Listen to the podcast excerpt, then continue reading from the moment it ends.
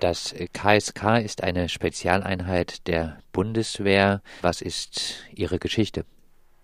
Ja, das Kommando Spezialkräfte wurde 1996 gegründet und der offizielle Anlass damals war, dass man gesagt hat, naja, wenn in irgendwelchen Kriegsgebieten deutsche Staatsbürgerinnen oder Staatsbürger in ausweglose Situationen geraten oder dort gar als Geiseln genommen werden, dann braucht man eine Einheit, die diese Leute dort befreien könnte.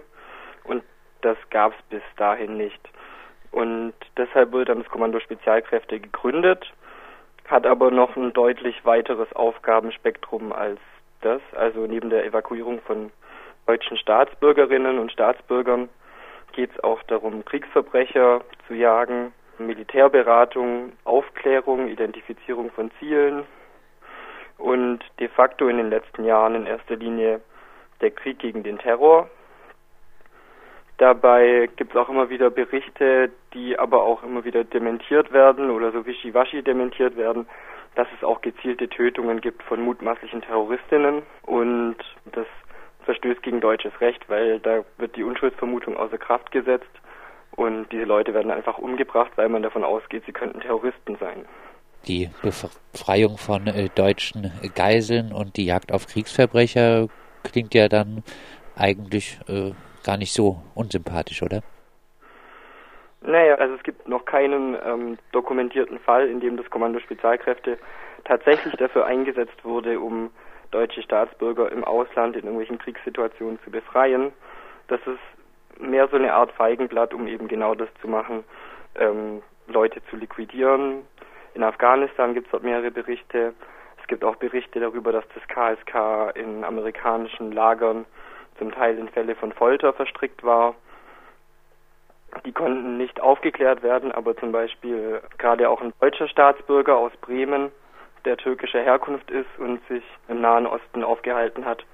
Der war auch in einem US-Militärlager und wurde dort dann eben auch von deutschen KSK-Soldaten gefoltert, kam dann nach Guantanamo und hat das Jahre später dann ausgesagt in Deutschland. Das konnte aber bis heute nicht aufgeklärt werden. Das ist der äh, bekannte Fall äh, Murat Kurnaz. Genau.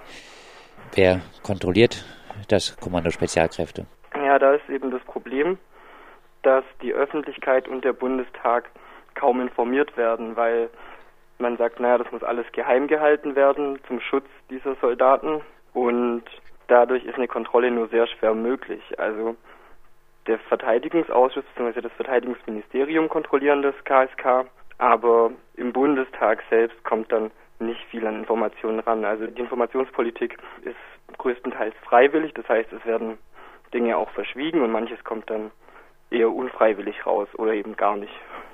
Welche Bedeutung hat das geplante Übungsgelände in Heiterbach äh, für das Kommando Spezialkräfte? Da geht es darum, ein Übungsgelände zu schaffen, um Fallschirmabsprünge zu üben.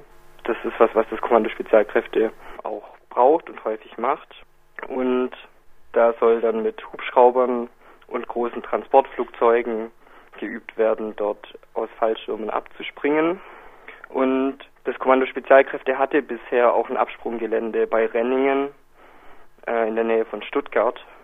Dort wird jetzt aber ein Forschungsgelände von Bosch gebaut im Moment schon und deswegen ähm, suchen sie ein neues Absprunggelände.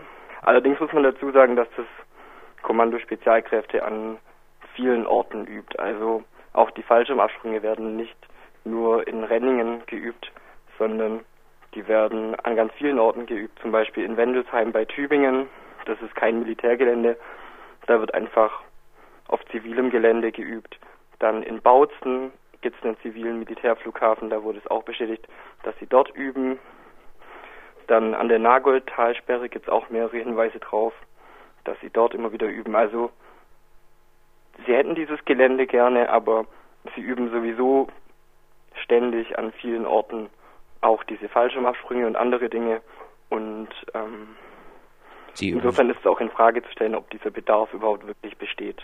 Sie üben sowieso an anderen Orten auch. Äh, da kann man ja vielleicht auch sagen, äh, wenn nicht in Heiterbach äh, oder an anderen Orten in Deutschland, dann würde das KSK wahrscheinlich im Ausland üben. Da könnte man doch jetzt sagen, eigentlich ist es ehrlicher, wenn auch die deutsche Bevölkerung konkret mit dem deutschen Militarismus konfrontiert wird, wenn die KSK dann in Heiterbach statt irgendwo im Ausland trainieren, oder?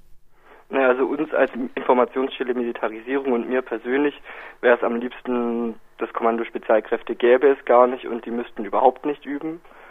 Und die üben auch tatsächlich schon im Ausland. Also es gibt ganz viele Militärübungen, zum Teil allein, zum Teil im Verbund mit anderen Staaten, wo auf der ganzen Welt trainiert wird, wo ganz bewusst der Kampf im Dschungel trainiert wird, in der Wüste, in Gebirgen, in äh, arktischen Landschaften das wird alles sowieso schon gemacht. Abschließend, äh, eine Bürgerinitiative hat sich gegründet. Der Bürgermeister ist auch dagegen.